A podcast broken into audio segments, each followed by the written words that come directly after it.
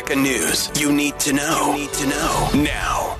Pretoria bereik môre 'n maksimum van 25, Johannesburg 23 en Rustenburg 28. Op die paaie stadige verkeer in Pretoria op die N1 Noord want daar's 'n stilstaande bus net voor die Garsfonteinweg afrit, dan is daar ook ontwrigtings in Pretoria op die N14 Noord op pad na die R101 wisselaar. In your sport headlines, as one South African retires, another one is ruled out for the Black Caps as they get ready for the Aussie Test, and Liverpool face Southampton in the FA Cup tonight. Suid-Afrika is nie die enigste land waar moord te huur kontrakte maklik bekombaar is nie. Volgens 'n forensiese en georganiseerde misdaadondersoekbeampte by IRS, Chad Thomas, het Kolumbie en Mexiko ook hiermee gesukkel, maar die skip omgedraai. Hy glo formele samewerking tussen die privaat en openbare sektor is die oplossing hier. Volgens hom het Suid-Afrika 'n funksionele demokrasie, 'n baie goeie regstelsel en ook polisie en vervolgers wat alles in die stryd werp, nie om te praat van die private sektor nie. There are so many resources available in the private sector.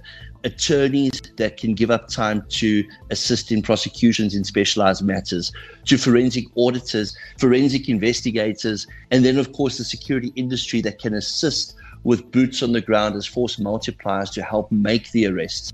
Die polisie se hoofkantoor in Pretoria is gesluit nadat dit as onveilig vir gebruik bestempel is.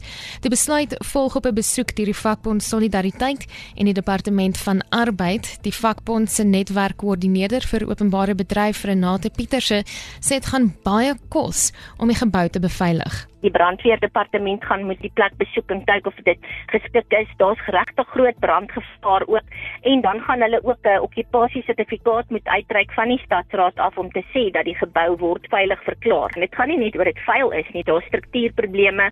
Die polisie het nog nie op die voorval kommentaar gelewer nie. En dan in Johannesburg word uitspraak teen die beweerde reeks moordenaars Sifiso Mkwanazi op die 13de Maart gelewer. Die verdediging en die aanklaer het hulle slotbetoog gelewer gelewer in die Hooggeregshof in Palm Ridge, Masichaba Sefularo was daar. Prosecutor Lesikwana Mashabela says the state stands by its case that Mkonazi planned to rape and kill his victims despite his insistence that the sex with the deceased was consensual. The only inference to be drawn is that they were bounded on the mouth in order to prevent the deceased person to scream. And why would you do that if there was consensual intercourse? Meanwhile, Mkwanazi's lawyer says his client also stands by his admissions, wherein he says the killings were triggered by a fear of being wrongfully arrested, like in the 2021 rape charge, for which he was ultimately acquitted. Masachaba Sifularo for Jacaranda from News in Palm Ridge. Smore 'n bewolkte dag in Gauteng, Mpumalanga en Limpopo, maksimum en minimum temperature daar Pretoria 17:25, Johannesburg 16:23, Mbombela 16:23 en Skukuza 20:29, Polokwane 15:26 en Messina 17:29, Noordwes mooi weer met enkele buie en donderbuie in die middag, Rustenburg 16:28 en Mahikeng 17:28. Ek is Marlene Forsie, meer nuus om 7. This is four in a row. Every day from 6 p.m. on the drive with Robin Ross, Jacaranda FM.